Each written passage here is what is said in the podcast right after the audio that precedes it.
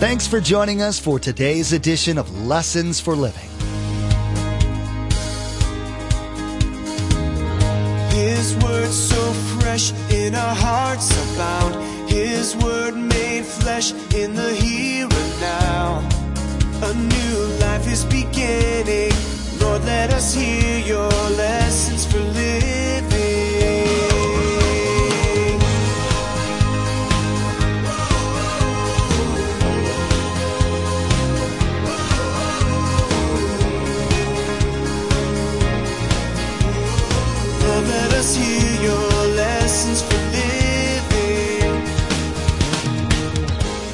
The crowd, the disciples, it was all about what Jesus was going to teach them. For the disciples, he's trying to teach them here's how to become a Christian, here's what it looks like, learn it, live it, teach it. And if you do, then there's this interesting word in verse 3 through 12 called blessed.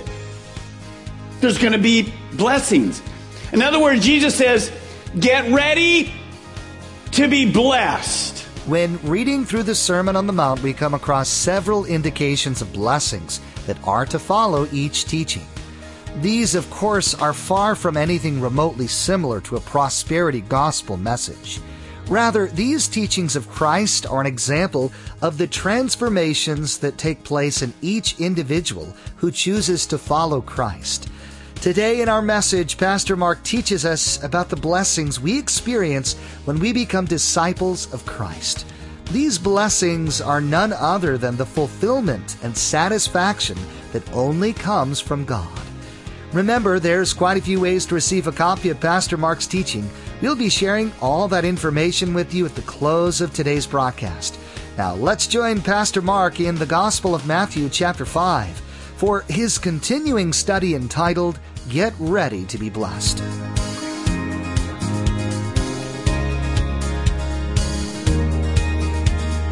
Lord, let us hear your lessons for living. We're going to go through about four or five verses. That's all this morning.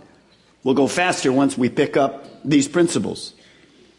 I'm not sure how far I'll get, but I'll have to stop and explain along the way. Let's begin. Matthew 5 1. When he saw the crowds, do I have to stop there? Who is Jesus teaching? Well, what we know from the scripture is this, because it's very important you understand this today. It says that Jesus saw the crowds and he went up to a mountainside. What's really happening is this. He calls his disciples, the disciples come to him.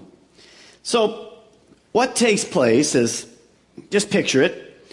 I just went up to this mountainside and I sit down and I call, let's just go back 2,000 years ago, and I call the disciples to me. Quite often, a rabbi, when, eh, when they would talk to people, many times they would stand, but when they began to teach, they would sit. Here I am. The disciples were those that were really serious about following him. So Jesus began to teach them. But any place that Jesus went, eh, crowds followed. Now, in that crowd, what would you have? You'd have seekers. You'd have people who went, when's he going to do another miracle? By the way, he doesn't do any miracles in this teaching. You'd have skeptics. Yeah, I heard about this guy. No way. Or you just have a friend dragging another friend along. And we know that he did focus on his disciples because they were the ones that were serious about being like him. But when you compare Matthew 5 1 with the end of chapter 7, the Bible says this that the crowd at the end of this teaching, watch this, were amazed at his teaching because he taught with authority. So that means for those three days, it wasn't only the disciples that were getting it, the crowd was getting it. And I said this last week, let me remind you again. The crowd was getting it. They couldn't find a place to park. This church is too big. Jesus said, How many we have here? Too many. See ya. No, he didn't do that. He just teaches. Now, what do we have in this room this morning? We have disciples. We have some of you that are very serious about being like Jesus. We have some of you that are seekers. You're kind of miserable in your life. You're looking for some answer, some meaning, some purpose. Somebody's invited you, heard about this place, you go, I want to check this place out. We have some skeptics here. This place is all about money. I know it is. Wonder why he didn't push the offering. I'm going to push it right now just for you. Ah, Ushers, let's take a second one. No. No. You see, this place is about God. By the way, all of our bookstore, we get this a lot. The bookstore profits and the cafeteria profits, they all go to missions. Yeah, there's a new thing out there called a scrump, scrumpachino or something like that. You got to try one. Ooh, it's well, it's it's good. but all the profits go to missions. So you're skeptical. That's okay. Because at the end of Jesus' teaching, many of them became true followers. At the end of this service this morning, I won't do a formal altar call, but I'll challenge you that don't know God. You know, last night was very interesting. I did the same and walked off and was finishing the service afterward, and one of the elders came up to me and he said, Do you know that six men on their own from different parts of this congregation last night walked up and accepted Jesus Christ over here? Six men. Now, why? God spoke to them. Miss may have been their first time, may have been their 28th time. See the power of God's Word. So we have the same teaching this morning. So the crowd, the disciples, it was all about what Jesus was going to teach them. For the disciples, he's trying to teach them, here's how to become a Christian. Here's what it looks like. Learn it, live it, teach it. And if you do, then there's this interesting word in verse 3 through 12 called blessed. There's going to be blessings. In other words, Jesus says, get ready to be blessed. I want you to say this morning, I'm ready to be blessed. Now, wait a minute, because I learned from the first service. When I had people say, they said, I'm ready to be blessed. Well, that's exciting. If I said I got a million dollars for every one of you, hallelujah, man, you guys would jump up and down like crazy. I got something better than that. So I want you to say, I'm ready. I'm getting ready I'm getting ready to be blessed. Here we go. Uh, hallelujah. You are. You are. Because God's teaching. God's teaching. It blesses us. Now, as he begins, what is that word in these Beatitudes? It's a Latin word that means blessed or happy, a state of happiness. What does that really mean? Here's the definition for you. When you see this word blessed in the Beatitudes, it can't be put into one word. It doesn't fit our language. So it means this. It's more than happy. It includes being satisfied. You can just word, write the words down. Satisfied, fulfilled, contented. It's this overall well sense of being, body, soul, and spirit. It's over uh, this well sense of being that only comes from God. Now, the teaching that you're going to see isn't for unbelievers because they can't live this lifestyle without God. And yet, when they hear these demands and they see the blessings. That's why those six guys came forward last night. They went, I want to live like this. I want to have the, I want to have a sense of well-being. How do you define well-being? You can't. It's just, it doesn't matter what the next phone call is. It doesn't matter what the next thing is. It doesn't matter what, good, bad, well-being. I have a sense of well-being. Body, soul, and spirit. So an unbeliever can't, they can't respond to this message, this teaching. They can't. So I'm sure many of them finally became believers. So this is an, a, a joy that's not dependent on any circumstance. It's inward. Blessed. Now amazing, it's, it's, it's repeated eight times. Blessed, blessed, blessed. Why? For emphasis. You do this, you're blessed. You do this, you're blessed. And then he tells us what the blessing is. So that's why I said for you this morning, get ready to be blessed. Because we're going to do just two of the eight today. Now, you say, well, is that the kind of God we have? Does God want to bless us? You sang it this morning. He's a good God, isn't he? He's a great God. He wants to bless us. He wants to bless you this morning. That's the kind of God we have. Now, this word, beatitude, someone has broken it down like this Be attitudes. It's all about your attitude. You ever hear this? You go to work one day and say, Don't go into that office. He or she's got an attitude today. huh? You've been there, haven't you? You don't want to go there. So, be attitudes. Be attitudes. It's a focus in the heart. It's not external. It's in the heart. So it's all about my attitude. Charles Swindoll says this. The longer I live, the more I realize the impact of an attitude on life. It is more important than the past. It's more important than education, than money, than circumstances, than failures, than successes, and even what other people say or do. It's more important than appearance or giftedness or skill. The remarkable thing is we have a choice every day of our lives regarding the attitude we embrace for that day. Let me ask you right now, what's your attitude this morning? How did you approach today? What, how has your attitude changed since you've got up? What will it be tonight? What will it be in a few moments as you wait to get out of this place in the parking lot? Just smile at another person, roll your window down, and say, Get ready to be blessed. It's going to be a 10 minute wait. See, it's about our attitude. What about tomorrow morning? What will your attitude be at work? You see, Chuck Swindoll goes on, he says, We cannot change our past. We cannot change the fact that people will act in a certain way. We cannot change the inevitable. The only thing we can do is play on the one string we have.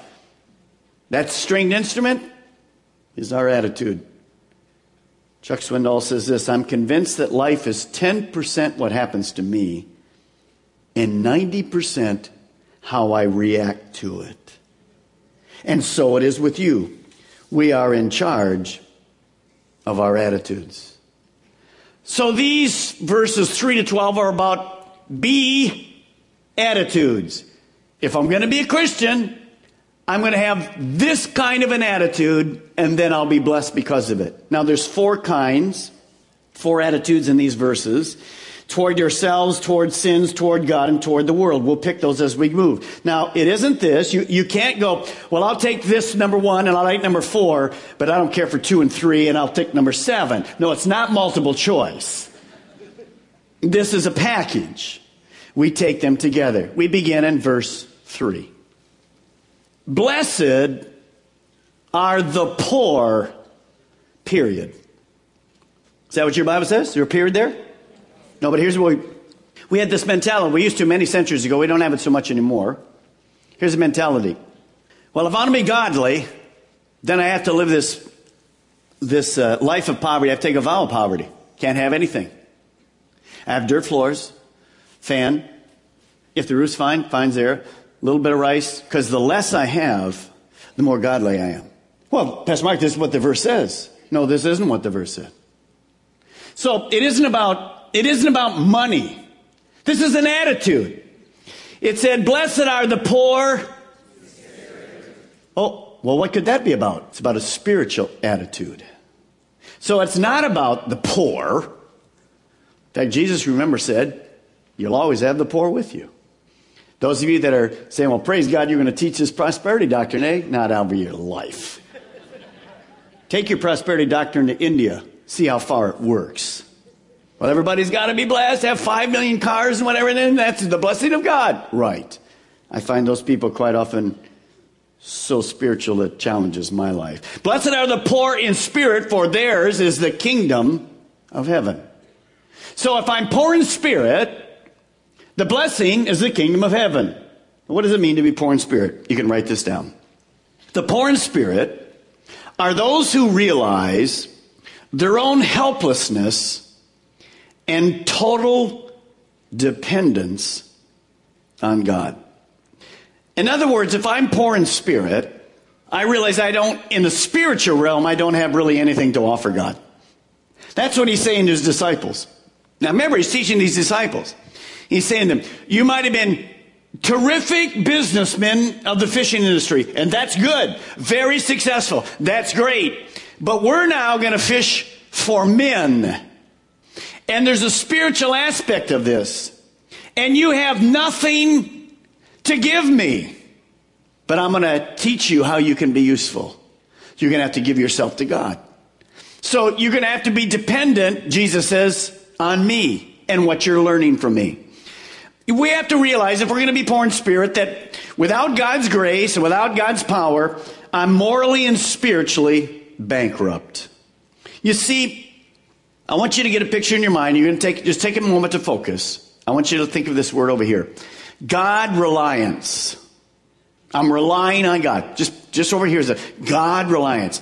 Everything I do in my life, John 15, without you I can do nothing. Now I can build a spaceship, I can do surgery, I can uh, change the world, I can develop land, I can do all kinds of things. But in a spiritual realm, without God, and as God helps me with His grace and power, I can't do anything. So God reliance. Now, over here, here's God reliance.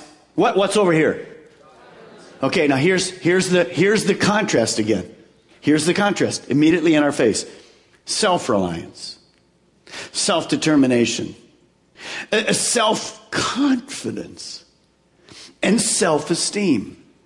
So I have God reliance and all this stuff about self. Now, the one that has to win out is the God reliance. If I'm going to be useful to God, I have to realize that I'm spiritually destitute. Is that the attitude you have this morning? See, it's about an attitude. I'm dependent on God. If God doesn't direct my life, He doesn't empower me, if He doesn't give me wisdom, then, then I have no, nothing to offer people. This morning I have to be dependent on God. Now here's the, here's the problem with that. Here's how some people think that reads. I'm dependent on God. Here's how a Christian acts. Hi, how are you? Who are you? Oh, I'm a Christian. That's wonderful. Do you have any talents? No, I don't have any. Are you useful to God? No, I'm not useful at all. Would you add two and two? I don't know what that is. But I'm a wonderful servant for God. You see, I'm relying on Him. Well, would you like to serve for us? I told you I can't add two and two. Do you enjoy being Christian? Oh, it's wonderful being relying on God. That's not what it's talking about. It's talking about using your gifts, but then saying this if God doesn't empower me, nothing's happening here. Do you understand in your life what that means? What attitude do you have this morning? Well, I'm, I'm a business owner. I'm perfectly content to be self reliant. Careful, it'll fold. You see, self reliance is pride. You can't accomplish anything by pride, only by God's power and by God's strength. That's not a bad thing. I'm not wimpy. I use my gifts, but I rely on God. You understand at the end of this service, a Wednesday night's coming. Well, I have to teach usually on Wednesday night. So that's another 10, 20 hours teaching for the book of Isaiah. When I finished last Wednesday night, Thursday morning, the weekend's coming. I gotta teach on this weekend. What am I going to teach? Pastor Marcus, no problem for you. Get self reliant. Oh, I learned a long time ago. I'm not self reliant. Now, God's given me the gift of teaching. I have to study a lot. But unless God comes through, we're in trouble. And I really don't worry about it once in a while. I'll get, you know, well, what in the world am I going to, God says, just relax. So yesterday morning I'm in bed. My wife went off and, uh, and I'm, it's about 536 and I'm sitting there and I just got my notes. I've already been studying like 20 hours and I just wrote more things down and kind of whatever. And I'm ready. Because of me? No, because of him. Illustrations, the points, the things I need. Same in your life. You see, if I'm self reliant, we won't need new buildings. We won't need a parking cop. You know, the only reason we'll need a cop here is because to watch over an empty building because there won't be anybody here. You see, if I don't have what God wants you to hear, you're not coming to this place. You're only coming because you know you're going to hear what God's saying to you. And that's what you have to offer people in your life. So use your gifts, be humble, be open to saying, God, I need you. Now, well, this kind of where do I really need him? Look at this verse, Psalm 127 1. Unless the Lord builds a house, its builders labor in vain. Why do we have the divorce rate in the church equal to the divorce rate in the world? Because of this. The Christians, the quote Christians, are not relying on God's strength in their home. They're trying to build their home themselves. Now, that doesn't only fit for a home, that builds for this building right here. 13 years ago, we started with nobody. You know, we're just starting a new $3 million youth complex, getting ready to do another building over here, just getting ready to do the parking lot over here. And you say, man, you, you guys are really self-reliant. No, we're not, we're not, not self-reliant at all. We're relying on God. He gives us vision, opening, He provides the finances and all the other things, and we just build to minister to the needs of people. We just finished a wonderful audit by one of the big auditing firms in the United States that does churches and whatever. We did it just, just to make sure everything was right and learn some other things and whatever. And it's squeaky clean and they gave us beautiful. Why? Well, it's because we have people on the finance committee that can't add two and two equals four. No, they use their excellence, but we're relying on who? God. Ask yourself this morning in your home, you relying on God? See, this is in smack contrast to the world. The world says, rely on God? I'm a self made man. I have self esteem. Listen to what A.W. Tozer says. If a person didn't know the secular world, how the secular world lived, and what their values were, they would, all they would have to do to read the Beat- is read the Beatitudes, turn them wrong side out and say, here's your world. Let me give you an example of how that works. You see, we're so much around the world today that wrong is right and right is wrong. If I put this jacket on today, wrong side out, you can see it's wrong side out. I look like a weirdo. And by the way, that's not what I mean by Christian, different. Oh, there goes a Christian. I can tell as a Christian. That's not what I mean by being different. But see, if I wear this long enough, and I'm in the world, this is a picture of the world, pretty soon everybody's wearing their coats like this. And wrong becomes right. And Jesus says, you can't be like them. You can't be like them. He says, I want you to be different. Every beatitude is a contrast with the world. He says, I want you to be different in your attitude because an attitude affects the way you live, your character, and how you even look. How's your attitude this morning? Jesus goes on. Let me summarize it for you. He will say to his disciples later, Everything that I do, I hear from God. So if you're going to be like me, you have to be directed by God. I don't do anything unless I hear from God. You say, well, Pastor Mark, is that like that? That's like weird then. A Christian guy, mm, what's God saying? By the way, God's been speaking to you since you came into the service. He has? Yes, this is how he speaks to you. It's a beatitude. It's how's your attitude. Now, first beatitude. It's a godly attitude.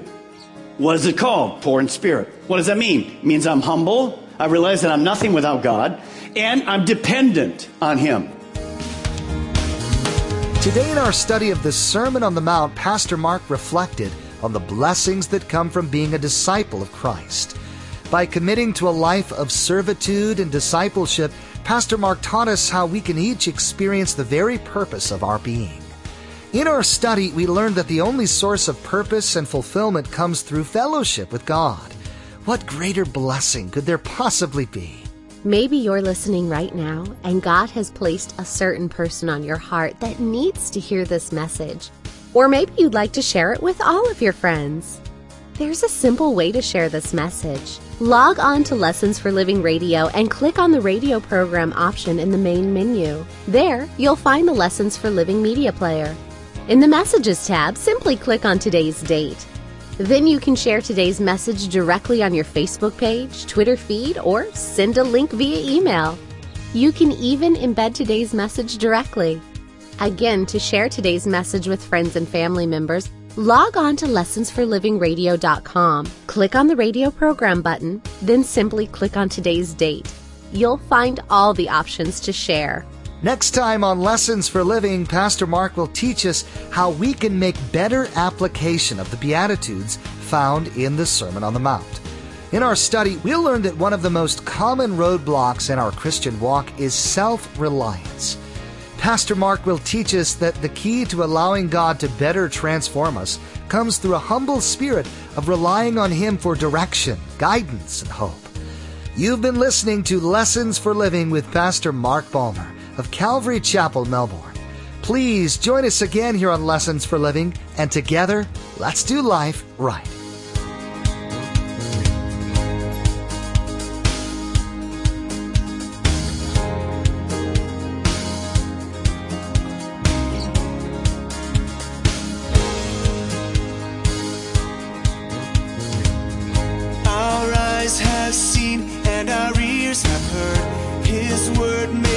In a herd.